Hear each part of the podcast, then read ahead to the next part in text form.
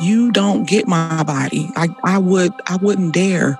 You know, when I see what my ancestors have done on these plantations, how they built the entire nation, the entire economic structure, it got me twisted if they think that I am going to be a part of rest and grind culture. that I'm going to not embody and respect my ancestors enough to rest for them and to live a life now that's liberated for them. In a lot of ways, it's dedication to them. This is Healing Justice, a podcast bridging conversations at the intersections of collective healing and social change. I'm your host, Kate Werning. And this week we are talking to Tricia Hersey, who calls herself the Nap Bishop.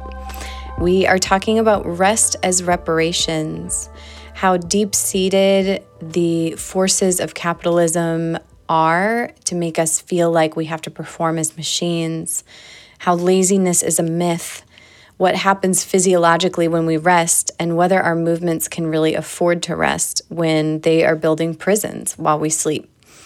Uh, Quick spoiler Tricia is not here for that paradigm um, and is definitely running a full on nap ministry through her work.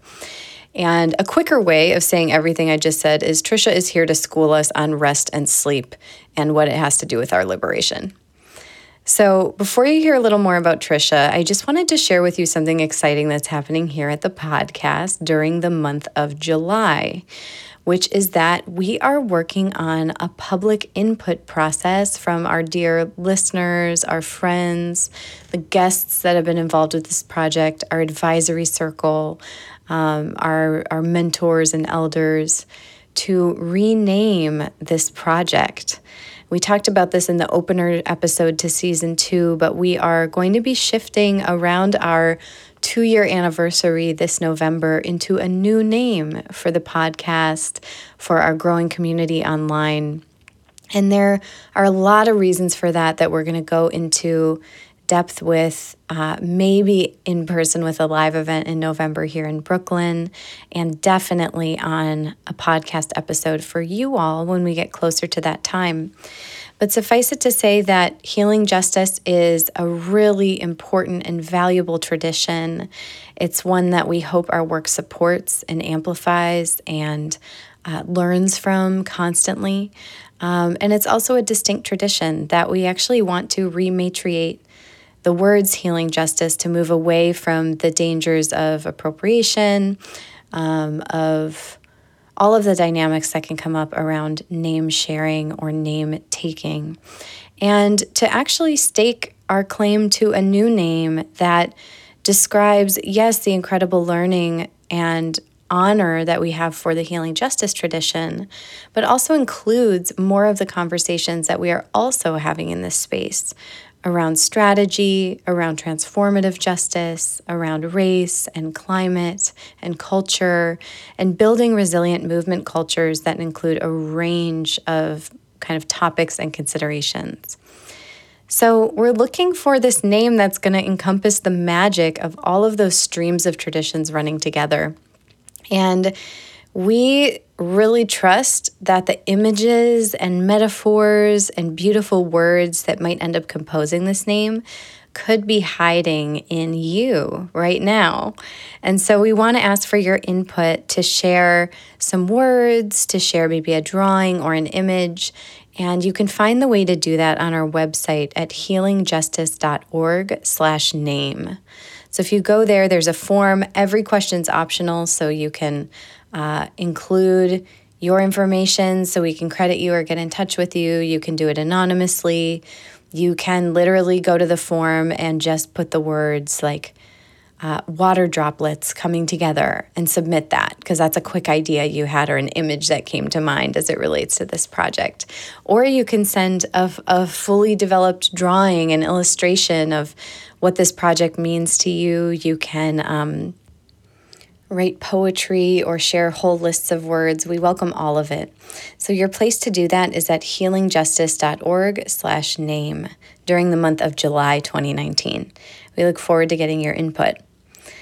And so, Tricia Hersey, who we're talking to today, is a Chicago native. She lives in Atlanta and has over 20 years of experience working with communities as a teaching artist, community organizer, a spiritual director, a poet, a performance artist, and a theater maker. And she's the founder of the NAP Ministry. I bet many of y'all already follow the NAP Ministry on Instagram. And it's an organization that examines rest as a form of resistance and installs safe spaces for the community to rest via, via napping experiences, workshops, and performance art installations. Tricia's research interests include Black liberation theology, womanist theology, somatics, cultural trauma, and reparations. And of course, you can follow the NAP Ministry on all social media platforms at the NAP Ministry. So, last note before we dive in we just want to say how much we love all minds and bodies, all people who are listening. And we know that all bodies and minds work differently. And so the goal of this conversation is not to idealize one kind of rest, to say, oh, if you can nap in public, like Tricia talks about, um, falling asleep in seminary, or if you can get a solid eight hours of sleep or whatever, that that's like the best kind of rest. And we know that some of us have different sleeping patterns. Some of us have health conditions or trauma histories that make sleep challenging or uncomfortable or sometimes impossible. Some of us live in conditions that shape and limit our access to rest. Like it's all well and good to have a conversation about choosing rest, but sometimes there isn't that choice. There's too many responsibilities or multiple jobs, parenting or caretaking responsibilities, the conditions of incarceration or violence, or the comfort or discomfort of where you live. So there's a million reasons why rest might be and or feel inaccessible and we just want to say that we hear you. You'll hear Tricia and I speak from a place of our own experience with sleep and rest, but please do fill in, substitute in whatever kind of rest is accessible to you and beneficial to you. And join us in examining this core concept that the paradigm of capitalism is that it is trying to rob us of our restoration. And so, thinking about how we can reclaim the pieces of that that we can in our own communities. All right, y'all, you are in for a treat with the Nap Bishop. So here she is, Tricia Hersey.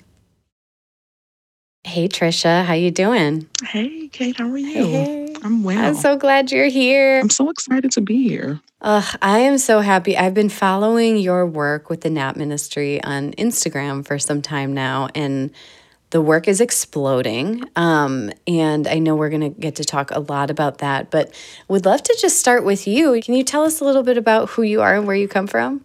Sure, definitely. So, my name is Tricia Hersey, and I am a proud Chicagoan, born and raised three generations. My grandmother, both grandmothers came up during the Great Migration of the 1940s and 50s from Mississippi and Louisiana. And my dad was a community activist and preacher and deeply involved in work in Chicago. And so it's kind of like a legacy of my life is that, that you have to be serving. And so that's what I've done. So when I got to Atlanta, I started seminary. I went to um, study theology at the Candler School of Theology at Emory University.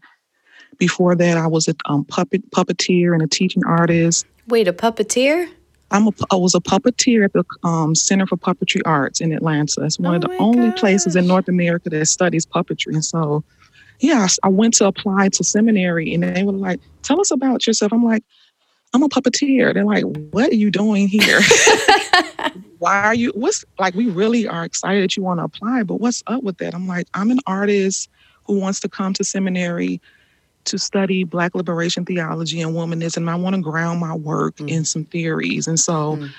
um, my dad was a preacher my whole life. I was raised in the Black Pentecostal, largest um, denomination, Church of God in Christ.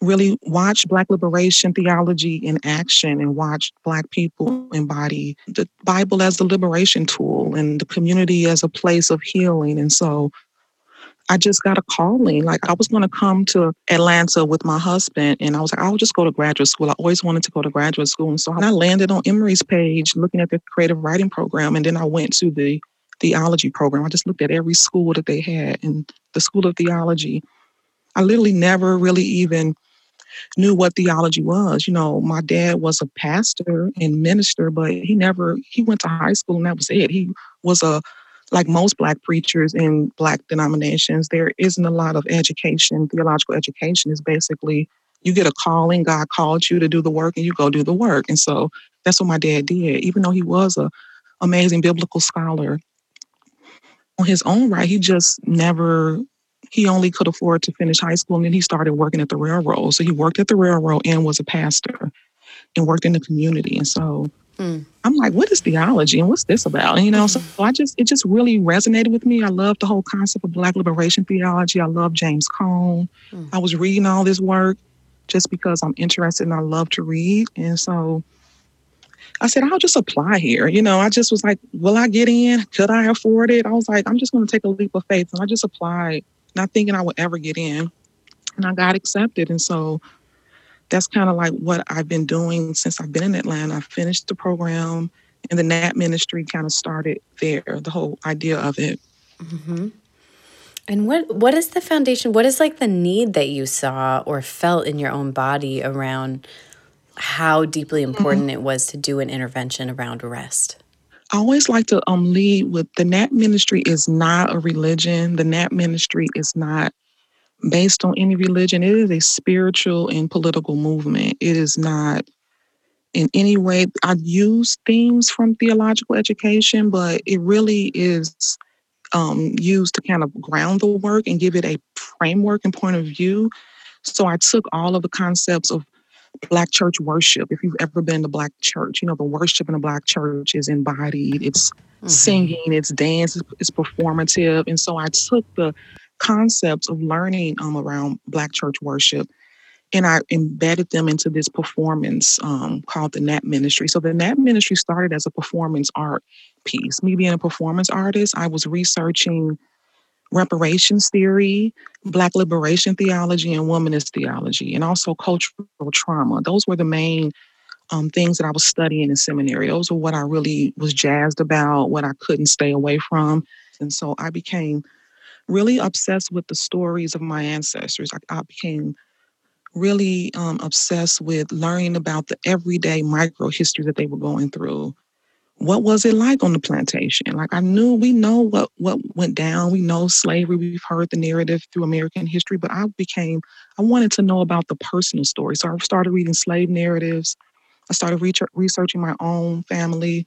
I started looking at pictures of plantations visiting land and just started to really read anything I could get my hands on that was like a first person account. So I started reading this book called Slave Narratives by John Blassingame. And in the book, I was it was just like they were talking about all these details. And so I wanted details. And the details were they were working for 20 hours a day. Women were pregnant and giving birth in the fields. Hmm they would give birth, the midwife will come take the baby, and then they would continue. They had 500 pounds of cotton to um, pick. That was their daily rate rate that they needed to pick. If they didn't pick that enough of that, it will be problems. It will be violence. And so I wanted to know what does 500 pounds of cotton look like? And so I was able to figure that out and see it and then think about, man, how hot does it get in the South? You know, like in the summer, like how hot must it have been? Like did they stop for lunch breaks? Like I just wanted like the micro history that no one talks about. What happened if they didn't pick at a certain time when the sun started going down? Hmm. If they worked 20 hours a day, how did they light their path? Were they could they see the cotton? What did the cotton feel like? So I just became obsessed with these stories. And what came about is that they were human machines and mm-hmm. 20 hours a day of work. And this was done for centuries. And I'm like, thinking about somatics and embodiment of our body, you know, our bodies and DNA, and thinking about my own grandparents who were sharecroppers and looking at photos, and I just was like, mm. I have to rest for them. You know, I was I was in school and I was exhausted. I was going through so much being in the theological program. The pace was really the pace was like nothing I ever experienced. It was very traumatic um, Black Lives Matter was like heating up at the moment when I was in school. I started in 2013. So mm-hmm. all the Black Lives Matter stuff was really coming to a, a, a peak. Um, I was robbed while I was there. Two of my family members died suddenly while I was in. Mm-hmm. So I was like in seminary going through this like mm-hmm. really journey of like trauma. It was like, so I just started sleeping everywhere around campus. So at the same time I'm on campus and all this is happening, I'm just coming to school and I'm just taking naps. Like I'm not really I'm not really engaged that much in the work. Like this is it's a three year, three and a half year program. And so I started to want to understand biologically what was happening. And so I started to figure out that when you sleep and when you rest, your brain is downloading all this new information. Mm. It's um, helping you with creativity. It's actually um, helping you to learn new things. So I was learning all this new knowledge that I had never heard of. And so I just started to be more empowered and so it just became this joke around campus. Like all my friends would be like, Where you about to go? I'm like, I'm about to go lay down. It's nap ministry time, you know? They're like, okay, it's nap ministry time. Like, I'll see you at three. We'll come back to class. And so I just started to play around with um this persona of a nap bishop, mm. the concept of a nap minister. And so I just I just do a show. I'll do a one-woman show. I'll let everybody know about my findings in the archives. I'll be multimedia. I'll show um, archival film. I'll show archival um, photos of cotton fields and ancestors on, on the land. I'll have an altar. I'll write a whole piece around um, looking at the commodification of Black bodies. I'll just like present my work mm-hmm. in this Nap ministry um, persona. So it was just this whole one woman show I did called Transfiguration, a performance. And I did it May 27, 2017. And it was a lot of people there, and people were crying. Like, it was people of all races there, black and white. And it was like this older white gentleman who got up in the middle of my piece and he was out in the hallway weeping because he had never seen anything like this. He had never felt the concept. He, he didn't know these stories and he was from the South. And so he just was so moved by it. And so, the community activist brain started to blend with the performance artist brain. I was like, okay, so we did the performance piece what about if next Saturday we just do a collective napping experience? People just come and lay down.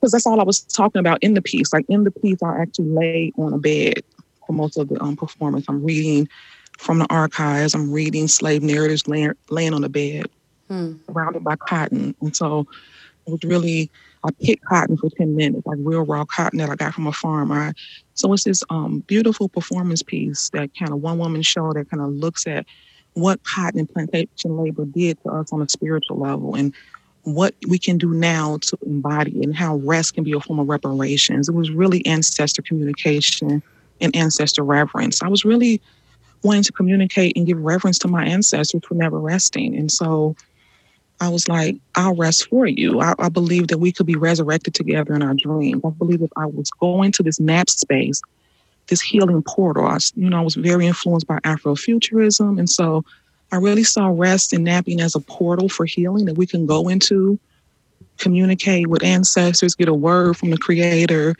reclaim, reimagine, reclaim our dream space. And so that's what the whole piece was about. But I'm like, let's do this for real. Like, and so I had a collective napping experience and 40 people came. I was the first one. Probably knew maybe 10 of them. The rest were just people who heard about it because it got it got picked up in a local paper here um, and was recommended in creative loafing for people to come out. So 40 people were just walking in. They were, I never really thought people would come and rest with me. That's the thing. I was like, rest is kind of a vulnerable place. People don't know me. They're not going to come to a space, lay down on mm-hmm. blankets. Mm-hmm. Who, who am I? This is kind of like a vulnerable place to be. So I never really thought that many people would come. It was just an experiment. And so people were coming to the door and they were like, "Hi, um, I saw your this in the paper. Where can I lay down?" Like they wouldn't even. It, it wasn't even like they were like talking to me. They were just like, "Where can I go to lay down?" They were just. they would. It was just like this. This maddening face of like, I heard I can lay down here. Where can I go? And I'm like, wow. yes, you can. Take off your shoes.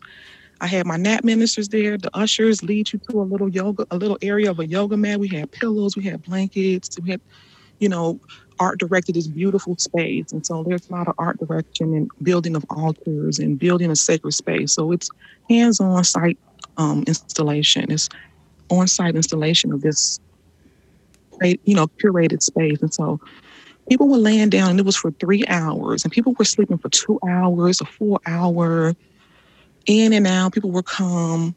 Um, this beautiful couple came and they cuddled up with each other and like um, slept in like a little spooning position. We had music playing, like we curated this healing sound list. We had this huge altar that we built. It's like um, really tall, maybe 15 feet tall. It was just huge um, altar that we built with water and cotton and photos of archives and just people can just sit and come and like lay their burdens down and like really connect with rest. The lights were dim. We had a healing bar of teas that my friend crafted for us that people can sip that hit the central nervous system and kind of help people rest. And I just looked at it and was like, okay, you know, I really was experimenting as an artist, as a scholar, as a um, community art worker to say, could this work? Could we connect people in a radical way around rest? Mm-hmm. People need to rest. You know, this is a spiritual practice. This is like real, like community work. And so I started to think about it, you know, with the resistance piece and the reparations piece, how it disrupts capitalism, it disrupts white supremacy. And so I started there and I was like, this has some legs to it. People were like, when you having the next one? When is the next one? I'm like, I felt like, okay, so maybe this can be something. So, for our listeners who are tuning in and are organizers and activists and are thinking, mm-hmm. like, this all sounds so beautiful and amazing and artistic and all of the things. And, like, what on earth does this have to do with movement building? Mm-hmm. Um, I want to hear a little bit more from you around the political formation. Like, I feel yeah. really moved by this, like, reading the stories of slavery through the archives. And I've heard you say that rest is an interruption to white supremacy and, and mm-hmm. capitalism. But can you break down for us more about why and like where do these narratives come from that are very internalized, I think pretty universally at this point, that rest right. is to be suspected or demonized, right? Like, um, yeah. Can you break down those politics for us a little bit?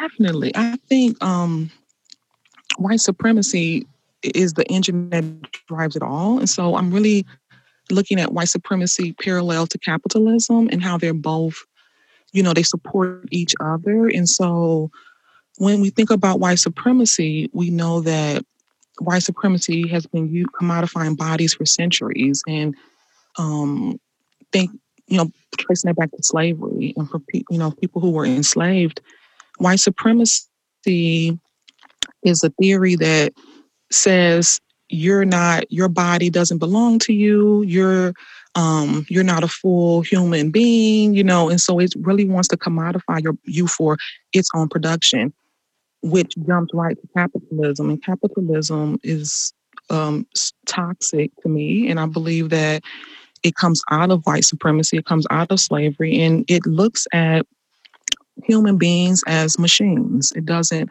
look at anything from an ethical, moral value place. It looks at how can we use this being to push our agenda to um, become a tool for our production. And so production becomes the end result, no matter how it happens. If we have to have children, you know, working 20 hours a day, let's do it. If we have to have, you know, not pay people um, what they're worth, let's do it. If we only have people working, you know, minimum wage. We don't care. People are sick, still come to work. It doesn't. So capitalism does not have a framework for looking at us as human beings. It, we are machines. And so the disruption comes by saying capitalism keeps saying go faster, speed up, more and more and more. And we and by disrupting, we say we're going to go slower. We're going to hmm. take back our bodies. We're, we are going to disrupt and kind of push back against the narrative that our bodies don't belong to us, that they are a machine for your production. And so I think um, those two disruptions are really what I'm, I'm trying to disrupt those two things by just saying, we're going to lay down. I know you want us to work 20 hours a day. I know you would love for us to never take our vacation time. You mm-hmm. would love mm-hmm. for us to see exhaustion as production. Would love for us to be sick. The medical industry will love we're worth more to them sick, you know. And so mm-hmm. work work like an animal. If you if you get sick, don't go to the doctor. Hmm. If you get sick, can you afford to go to the doctor? you know, like so it doesn't matter. Like I remember working at jobs and I was like sick to my stomach, throwing up, and they're like, I'm in the bathroom throwing up. They're like, okay, are you gonna get back to your desk? It's like, you know, like every this whole system of how we've t- thought about making money and surviving and living in corporations and um, in this capitalist system, all driven towards it doesn't matter who you are, what you feel. We want to make the penny off of you. Mm-hmm. One more penny we can push out of you, a half of penny we can get from you. And so we in that way we um, our humanity is taken and in that way we're not looked at as a human being and we buy into it. And so when you have people who've been raised in a society since they were born the school system start you with that the school the way the school public school systems are ran where you work you eight to four the children never get up. They sit down at desks. Like the education system supports it all. Your job supports it all. Academia supports it all. So everything in our society supports this notion to get you ready to be that tool to get you ready to be that machine and so that's why it's so easy for people once they've lived here their whole lives to be you know, 30, 40 years old and being like, I never nap. I feel so guilty. Like I literally feel extreme guilt and sickness when I rest. I feel so much shame. People mm-hmm. email me all the time, like, I'm sick today. I went in late, I, I lay down for two hours because my body just wouldn't go anymore. And I woke up and I feel guilt for the rest of the day. Like mm-hmm. it's a mm-hmm. psychological brainwashing that has happened. So I think the number one thing is trying to name it. I think naming is very important. Mm-hmm. So there's definitely a personal reclaim around mm-hmm. claiming rest and saying I'm not going to feed my body into the cap the capitalist machine. Um, but given that corporations and politicians and people who are burning through our natural resources and, ex- mm-hmm. and exploiting people are willing to do that. They are willing to drive people into the ground. They are yeah. willing to see people as expendable um, for the sake of production. Where then does that put our movements? Because there is mm-hmm. some, there is actual consequence to slowing down. Like it's not just that we're all, like we're all just drinking the Kool Aid. Mm-hmm. Like there is it. consequence to slowing down because when one side isn't willing to slow down and the other mm-hmm. one is, it's like they they do things while we're sleeping. You know what I mean? Right. They literally do things while we're sleeping. So mm-hmm. um so yeah, how do you think about it in, in as it pertains yeah. to movement space? And I think many activists who would be like, yeah, well, as long as they're going that fast, we have to go double fast with half as much oh. because we're trying to stop an impossible machine. Yeah, I think that's a myth, and I think this is when you start to talk about the spiritual practices of movement work. I mean, Black Lives Matter is built off this entire concept. Like, there is a spiritual dimension and a spiritual reality to movement work. And when I say that, I mean, you want the, the man, quote unquote, is working 80 hours a week. So that means we got to do 100. No, we don't. I feel like when I start talking about the ancestor communication and the concept of the spiritual understanding of there is work that is being done behind the scenes on our benefit that we don't even see right now because we can't see it because we're caught up in this system. We're caught up in the grind. We're like jumping on the hustle. We have activists and movement workers who are having brain aneurysms and dying from mental health issues because they're working 80, 100 hours. They're never resting. They're never sleeping. So it's not working mm-hmm for you. Mm-hmm. it's like mm-hmm. it's obviously not working, and you can't dismantle the master's, you know, the master's house with their own tools. That's a quote by, um, I believe it's Audre Lorde. Mm-hmm. And so, um, we have to totally disrupt and really get our minds around the concept of productivity and what it looks like to be a, to do a movement. A movement looks so many different ways from a spiritual dimension if we know that at least black people in America know that for 500 years our ancestors survived, thrived, had body wisdom, were able to live. So the point that we're here, we're able to create institutions that are still here now. You know, when we think about Harriet Tubman and others, you know, of our movement people back then, they did work. If we don't believe that that work still exists for us to tap into, then where what are we really doing? You know what I mean? Like we have to be able to look at the spiritual dimension of what it means to be in movement, what it means to um, make change.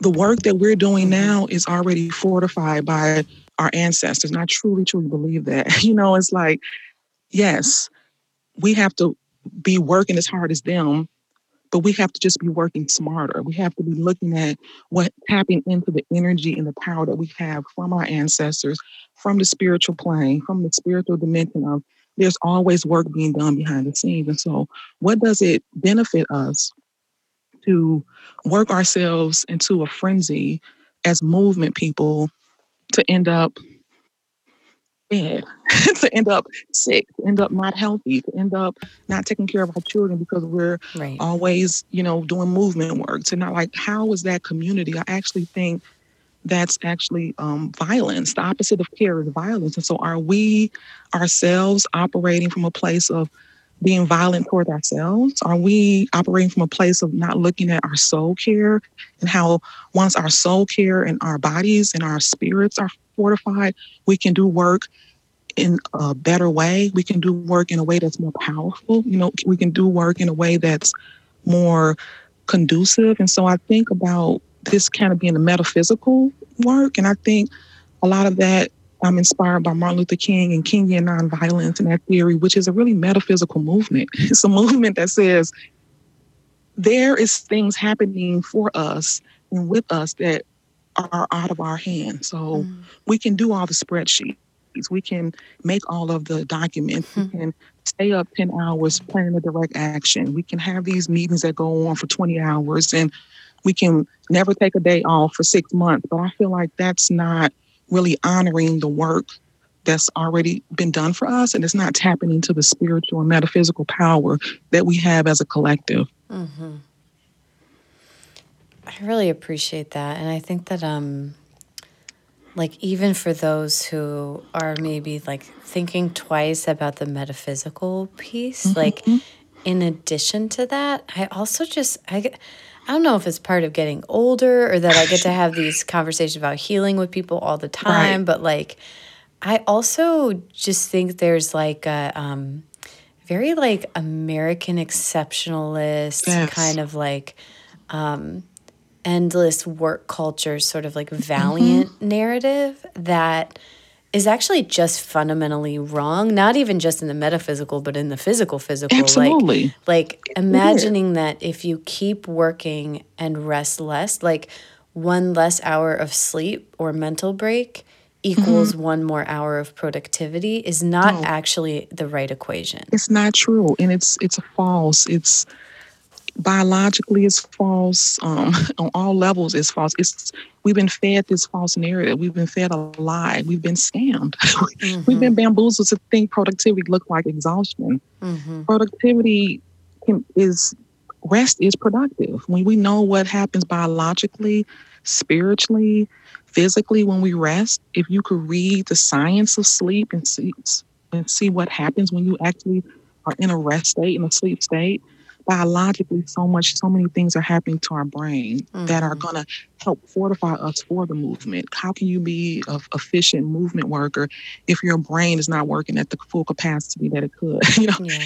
if your body is not working at the full i mean this is not just physical work this is intellectual work this is work that we have to think and strategize about and, we, and our brains need to be at their highest potential and that cannot happen when you haven't slept all day and when you've been working yourself into a hole for the last six months. And so I was reading this book called Why We Sleep by a neuroscientist. Um, his name is Matthew Walker. Mm-hmm. And he mm-hmm. talks about when the brain um, is in a rest state, that it actually produces a chemical that bathes your brain um, and it helps you forget trauma. Mm-hmm. Not just heal from a trauma, but it actually helps you forget the trauma. And so I was taking a class in cultural trauma and memory and thinking about man, that really could help people who've, you know, had centuries of trauma and centuries of violence that has happened to them. And now we're at the point now in our current contemporary movements where we're carrying all of that. We talk about the wisdom of our DNA and also what's happening for our DNA and what's been passed on to us. We are the ones who need to be resting the most. I think that when we tap into that and we're able to heal from our trauma and we're able to forget trauma, that's going to trauma is happening to us all the time when we're working in movements, when we're out putting our lives on the line at, at protests and at you know marches and we really need to tap into the um, power of what our bodies want to do for us. You know, if you just want to go biological and scientific, mm-hmm. the science of sleep tells us that sleep is productive. Capitalism and white supremacy has tricked you and told you that it's lazy. so mm-hmm. it's like, who are we going to believe? You know, are we going to believe something that's ancient and divine? Or are we going to believe something that's new and toxic come from a history of violence. Like, mm-hmm. which one mm-hmm. do we want to be a part of? Which one do we want to believe? So, it's you're really going to have to make a choice. Like with this whole resting and thinking about rest as resistance, it's a I understand it's a full counter narrative. It's a full understanding of breathing a new way of looking at the world. But that's what movement work is. You know, movement is imagining something that isn't here right now. It's imagining a new way. Mm-hmm. Yeah, that's the that's when I think about all the resources that are up against us. That's the piece like we actually won't be able to produce more. Mm-hmm. But if we can imagine more fully, if we can be more precise in our visioning, if we can yeah. be more yeah. magnetic so that more and more people want to join. Like, I think yes. it was Adrienne Maree Brown that I heard talking about, like, yeah, like we're all out here like looking like r- super raggedy, miserable, exhausted, sick, unhealthy. Like, and we're like, "Hey, come join yeah. our thing," you know. And people are like, "No, I see you." like. You're not raggedy right now, right? You're not embodying anything that looks liberative. You know what I mean? You look, you look yeah. like you're oppressing. you look like the oppressor. Yeah, definitely. Hey, everybody, it's Kate. I just wanted to pop in to let you know that our book club is alive and well. We are currently reading Pleasure Activism by Adrienne Maree Brown, and the discussion is juicy. Our community in our Patreon is. Uh, finding one another locally and meeting up on a blanket down by the river, in the basement of a bookstore, um, at people's homes around kitchen tables and in living rooms and finding each other. And it's so sweet and amazing to watch. For those who actually don't want to convene in a physical in person book club, it's. I'm an organizer. I can relate to being like, you know what? I go to enough meetings, I convene enough meetings. I just want to read this damn book and enjoy it for myself. If that's you, you can also do that. You can follow along via the um, book club discussion guide that we released for our patrons just a couple weeks ago. Um, you can lead conversation with other people using that, or you can just read it and reflect for yourself. And we're going to have this amazing webinar, this virtual hangout with Adrienne and two of the contributors from the book, Amita Swadhin and Monique Tula, coming up in early August. So come and join us for book club, and that's the way you'll get invited to that f- online forum where we'll get to ask our own juicy questions to Adrienne, Monique, and Amita. Um, and also in August, we'll be announcing our next book selection, which we're polling to have people vote for um, in the Patreon right now. So if you want to be part of any or all of that, you can go to patreon.com slash healing justice. And if you join at a level of $10 a month for book club or any level above that also includes book club, we have a practitioner's level called reciprocity. We have a redistribution level where we give a portion of the proceeds uh, or the portion of the money raised to frontline healing justice organizations that are less visible and less resourced than we are. And we also have a, don- a major donor circle level if you join at any of those levels, $10 and up, you'll get access to book club. And it would be so much fun to have you in that space. So go to patreon.com slash healing justice. Come read with us. And now we'll go back to the conversation with Tricia. There's also like a, as the reason why I bring up my own age is because I think like so there was this thing that my organ, my first organizing mentor used to say to me, which is, um, "Kate, you can do the work of two people." Mm. And I remember like that to me was such a high compliment. Yeah. And it wasn't until years later that I realized like how deeply that compliment tapped into like what I believe, especially as like a white woman from a middle class background, like coming into movement work, mm-hmm. like deep down I really believe like my what makes my only hope at being okay, my only hope at like not being a waste of space on this planet right. is if I can just work myself into the ground in the service of liberation. Mm. Like that is my only redemption. Right. And the truth is that the fruits of working in that way were that like I was so stressed out mm. that it was hard for me to access complexity. It was hard for me to really feel people. Yep. It was hard for me to be non defensive so and receptive and listen and grow because yep. I couldn't handle feedback because I was so tired and I had sacrificed so much that, like, any kind of pushback felt triggering yep. and felt like attack because like my guard was up all the time like mm-hmm. my body actually was like not supported to be in a place where i could be a good listening, adaptive, creative, supportive, attuned exactly. worker for liberation. Yes. And like I think about that compliment and then I think about like um, a lot of my organizing community is is still in their 20s and and um some of my friends I've heard them make comments like, "Oh, I used to be able to work so hard and like now mm. I have to sleep like seven hours a night. Ooh, yeah. And like, and like, I used to be, I used I, to give I so much all night. Yeah. And it's like, well, yeah, but like, I also knew you when you were doing that, and like, you were a maniac. You were a mess. Like, yes. if you would, if you would keep that up for years and years, like, there's this fallacy that we create that like, by cutting time on like rest or health or like relation, like repairing conflict by cutting time on the front end, we think that's not going to come back and bite us exactly. in the back end. Yeah. And I'm like, for my friend who's like, I have to sleep seven hours a night. I'm like, literally, you were on a path to a certain certain chronic illness. Absolutely. It, if you would have kept up. talk about pace. the illness yet, like what I've spoken set with um organizers. I did a strategy session at the um um Human Rights Organizing Convention that was here in Atlanta. Um, and I did, and it was all organizers and activists there, and the entire session was people in tears and people crying. And some of the elder activists like pleading with them like please rest. I have a brain aneurysm. I'm sick right now. People couldn't even speak. People were like yes i'm dealt with breast cancer. And i was even you know during my chemotherapy i should have been laying down and i was planning direct actions and now i'm sicker you know just like it was like a group mm. of 20 people who were just were they couldn't even speak because they were just so exhausted. Their souls are exhausted. You know what I mean? It's like, yes, you're doing the work. Yes, you're running these organizations. Yes, you're go, go, go, go. But when it's time to connect, someone asks you, How are you doing?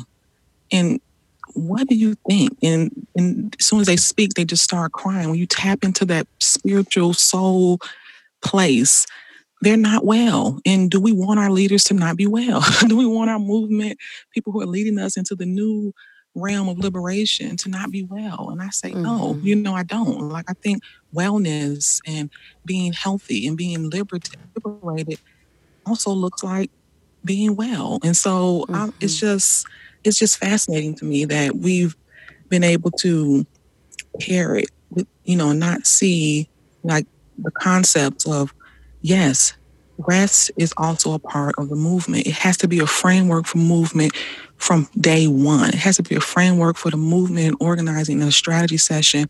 It can't be something that comes after the executive director has had a heart attack or after this person has mm-hmm. to go mm-hmm. on leave because they mental um they had a mental break or they their mm-hmm. children want to know where they are because they're never home. Like mm-hmm. isn't part of the movement work raising liberated healthy children and being there and connected with them, we don't have to, we've been taught that in order to move forward, we have to suffer.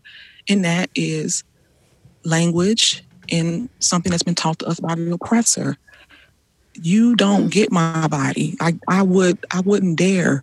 You know, when I see what my ancestors have done on these plantations, how they built the entire nation, the entire economic structure, it got me twisted if they think that I am going to be a part of rest and grind culture. That I'm going to not mm. embody mm. and respect my ancestors enough to rest for them and to live a life now that's liberated for them. In a lot of ways, it's dedication to them. I, I don't, I'm not going to go there. Like you, capitalism can have my body, white supremacy cannot have my body. It's a reclaiming and a, that's why it's a resistance movement. Mm-hmm. Um, one question that I have is that something that actually comes up on this podcast somewhat frequently, which makes sense to me because it comes up in movement space, is yeah. um is like there's a lot of different there's a lot of folks of different identities listening right mm-hmm. like there's people who have experienced multiple different kinds of marginalization yeah. and share histories um, you know of enslavement mm-hmm. or poverty um, like what you're describing um, and there's a lot of people listening who are like, oh my gosh, I feel this so hard, but like, I, you know, my ancestors weren't enslaved. Right. Or like, um, I have like a degree of mm-hmm. class privilege. Mm-hmm. Like, who is the rest gospel for?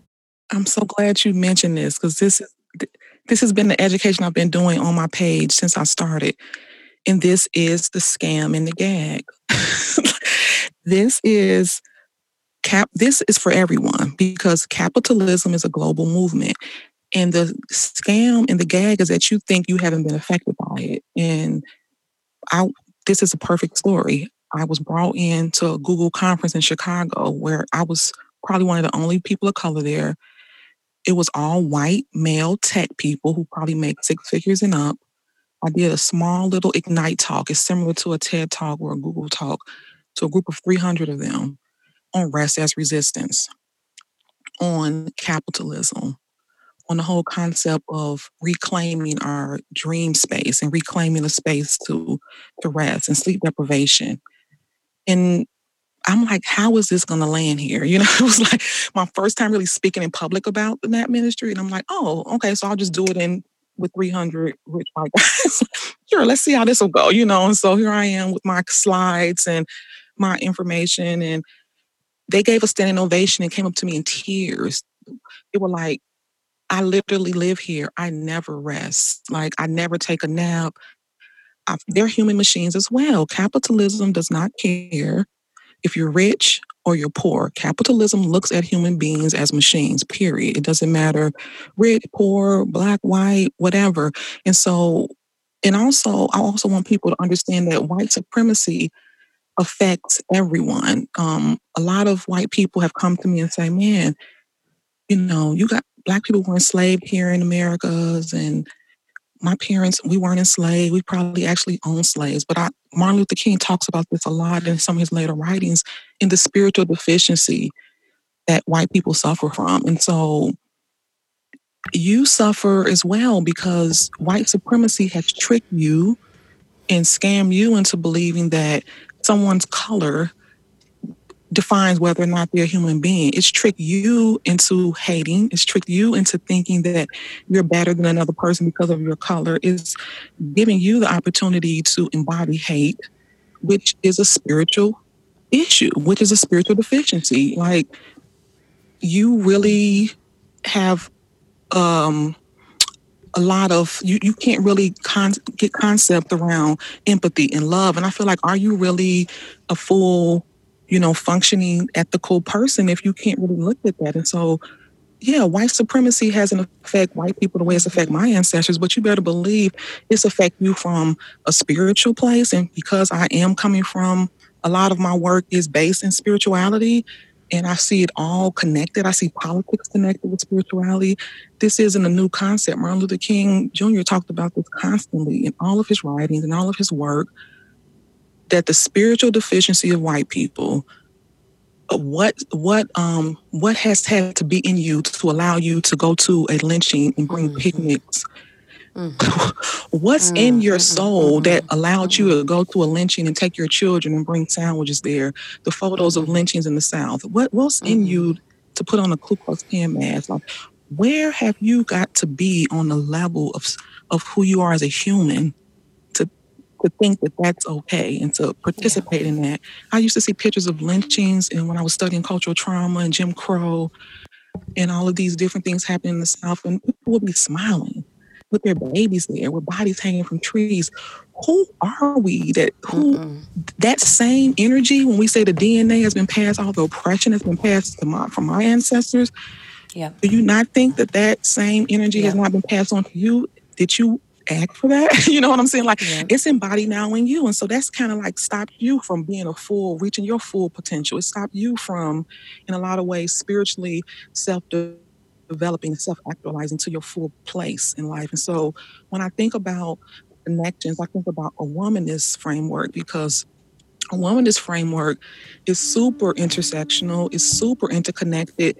It says no one is free until black people are free, until black women are free, you know, and so no one. And so it looks at a lens, and black liberation as a theology looks at a lens of the people who are marginalized, the people who are the least in the society, until they're together, you're not together. And so the scam of white supremacy and capitalism makes you think, oh, those poor little oppressed, marginalized people, but we're good. No, you're not good. you're mm-hmm. you're you're really messed up when you think about the lineage of the violence that's um inside of you. You mm-hmm. think of the mm-hmm. lineage of what you've been able to um accomplish on the backs of people when you think about the spiritual work that you have to do to heal from that, to atone to redeem, to give reparations, to um so I love to break that down because that's been the scam going on so much with people is that white people have this and it's not white people's fault. It's the fault of the way white supremacy as a global movement works. It's made people, it's made race be this thing where, oh, you have this and I don't have that. But the full system of white supremacy um, it scams us all, but it just scams us in different ways. And so I have had people who are white and rich in tears saying, I literally, if I stop working today, I'll lose all of this. Capitalism and all of that works in really unique, strange ways. And so we have to open up our minds around how it's affecting us, how we participate in it, how we've lived under it, and how it affects us in different ways. Mm. That part about participating in it feels particularly salient to me because I think because this conversation came up also around pleasure activism. Yes. Um, our episode from a little while ago. We're also doing a pleasure activism book club right now. Nice. That folks can find in the show notes. And um, this conversation comes up around pleasure, right? And rest is pleasure. Absolutely. pleasurable. That's the word. Um, yes. And I think that there's, I think that this whole this whole framework of like you know I'm giving an example as a white person, but it could be for whatever reason under the sun. I'm able bodied. I'm young. There's sure. people counting on me. I have light skin privilege. I have you know have economic privilege. Whatever. I'm cisgendered. Like right. Everybody can find some qualifier for themselves as to why maybe they don't deserve mm-hmm. pleasure or rest. Right. And like, I think that that framework to say, like, well, that's for other people mm. who have it worse than me, yep. and only they get that, like, is still accepting the assumption yep. that the ultimate good or the ultimate accomplishment is to blast through or that somehow we have right. somehow we'll contribute more to society if we don't have pleasure or rest and that that's our duty. Right. And it's we're not getting underneath it to actually say like let's confront this belief. Like you're still dealing with the underlying belief that if you're more stressed out working harder not connected to pleasure like if you're not connected to a personal embodied experience of liberation somehow you're going to be more of service. Yeah and it, and that's just not how it works. So true. Yeah, totally. But I like what you said. We're not getting under it. Yeah, mm-hmm. we're not really. Uh, yeah, we're not getting under it at all. We're not addressing it from these really deeply rooted places. We just kind of on surface with it, and that's what I think. I actually think that napping and rest provides you the energy to do that. Mm-hmm. when you sleep and you rest, you wake up and you can just you, can make uh, connections between things better. You can work things out. Things just are clearer. You're at your full capacity to really be able to embody messages that are there for you. Like sleep is a portal to kind of go and invent and imagine and like heal and embody pleasure and to really, you know, get a word from from the creator, to get a word from an ancestor, to really work through some things. And so hmm. without that, what where does that leave us, you know? Mm-hmm. I've something that I love about your work is that it's collective. Yes. And I think I'm seeing more and more in organizing community people beginning to accept that we need to take vacation time, yes. that I see people taking sabbaticals, mm-hmm. right? I see people taking a, a, couple weeks off or a month off or a few months off. I see people going out to places like, you know, Rockwood Leadership or other mm-hmm. other movement institutions that support people, Windcall Institute that support people through like sabbatical reflection period. I love it. Um, but I also see people take that time, like go way beyond when the moment where they just actually have to take the time. Okay then go and do it and come back and pretty soon after feel in the same place where they were before. Yeah. And I'm I'm feeling agitated around like what is the movement level solution for right. actual rest and restorative time because basically like when I see people take it, they're going off on their own to take it and yeah. they're disconnecting from their community. Mm-hmm. And so I guess I just want to hear from you like, what do you think is the collective or community responsibility around mm-hmm. a, a deep rest that like time off doesn't always equal rest? Yeah. I really think it goes to sustainability and looking at a consistent practice that does not come as a reaction to burnout. Like I keep telling um, movement workers and people who are leading, organizing um, initiatives, this cannot be the the when the afterthought. When you're sitting down creating strategy when you're sitting down creating frameworks for how you're going to move and do something rest um time off the pace of how you're working has to be a part of it from the beginning. So there has to look like some change happening at the organizational level. It has to look at some change happening the way we build our calendars out, the way we return emails. You know, we almost it's like a retraining that has to happen on the pace that we're working at. And it has to be part of the um, strategies. So if you're an executive director of an organization, or if you're starting your own organization, like for myself within that ministry, I have really uh, strict frameworks for how I work and for people who work with me. And so um, I will not take phone calls after a certain time. I do not do back-to-back meetings. You can look at my calendar and, and pull it open. That's that's part of the framework of movement work as well. I do not do back-to-back meetings. I don't schedule things on certain days. Like I really sit and strategize about how I am going to have this liberative concept flow into how I actually organize and work and collectively move. And so it has to look like a person who's leading a workshop, one of the trainers, when they're planning out their um, workshop day. It can't look from 8 a.m. in the morning until 9 p.m. There's a schedule. We can't have. We, can't, Did you hear that, all my friends? Yes. Did you hear that, my past self? we can't be sitting um, in in small conference rooms with those huge post-it notes and writing out things and sitting in chairs for six hours straight. We got to get up and move our bodies. We got to go take a walk. We got to have yoga mats and pillows and blankets and have people sleep. And so, part of um, the movement and the strategy is also um, being really clear and intentional about boundaries, setting healthy boundaries, setting um, boundaries that allow people to um, innovate, to rest, to take time off, to um, be able to really think so that they're able to strategize from a more powerful and empowered way as opposed from a exhausted and tired and disconnected way. Word.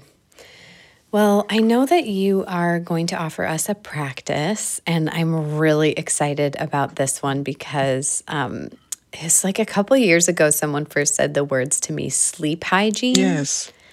And I had never heard of that before. And it was the first time I really thought about like sleep isn't just sleep. Like, and rest isn't just rest. There's good deep rest and there's like bad there's like bad sleep, mm-hmm. you know, where you like wake up and you don't feel any better. Right. So like um I'm excited about the practice you're going to share. Can you just give people a little preview about what it's for? Yeah, I'm going to be um, doing how to prepare your spirit and body for a nap and how to really um, use the deprogramming tools that the IG page and that the NAP ministry is really attempting to do to really um, go deeper into a connected practice that can be consistent. Mm. That sounds awesome. So, if you want to prepare yourself to take an amazing nap, um, you can listen to the practice episode, which is going to publish next week if you're listening to this right when it comes out. Um, and just want to say thank you so much for the work you're doing, Tricia. It's gorgeous. It's impacting so many people, and it's an honor to have you on the show. Thank you so much. I've had such a good time speaking with you. It's been amazing. Thank you for. I'm More soon. I'm really happy that you people are resonating with the work and that you resonate with it. It means a lot.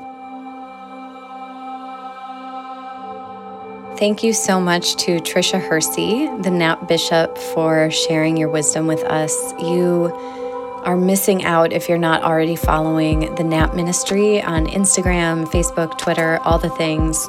Uh, they're releasing beautiful memes every day that are great interruptions when you are stuck in a rut with the grind. Um, and also the practice that Tricia offers about taking the perfect nap, which we say in sort of like a it's sort of like a tongue-in-cheek kind of way. Uh, it's not just for napping, and there's no such thing as a perfect nap. Whatever nap you take is perfect. um, but the practice that Tricia is offering in the subsequent episode is really sweet. She sets us up with basic principles for um, good sleep and go- or good rest. So recommend that you check that out um, if you're listening right when this comes out. Every week we have a conversation, and then the next week the episode, uh, the practice episode releases, so you can see that then. Links are in the show notes to find our email list at healingjustice.org and our social media at Healing Justice. So stay in touch with us, talk to us there. We share some awesome stuff every day, and we love hearing from you. This episode was edited by volunteer content editor Jacob White and mixed and produced by Zach Meyer at the Cole Room. Thank you for your commitment to building movements that liberate all of us and to sustaining yourself in that process. We need you. There is no strategy, there is no work, there is no change without you there. So come with us, rest, take care of yourself, and we'll hear you next week.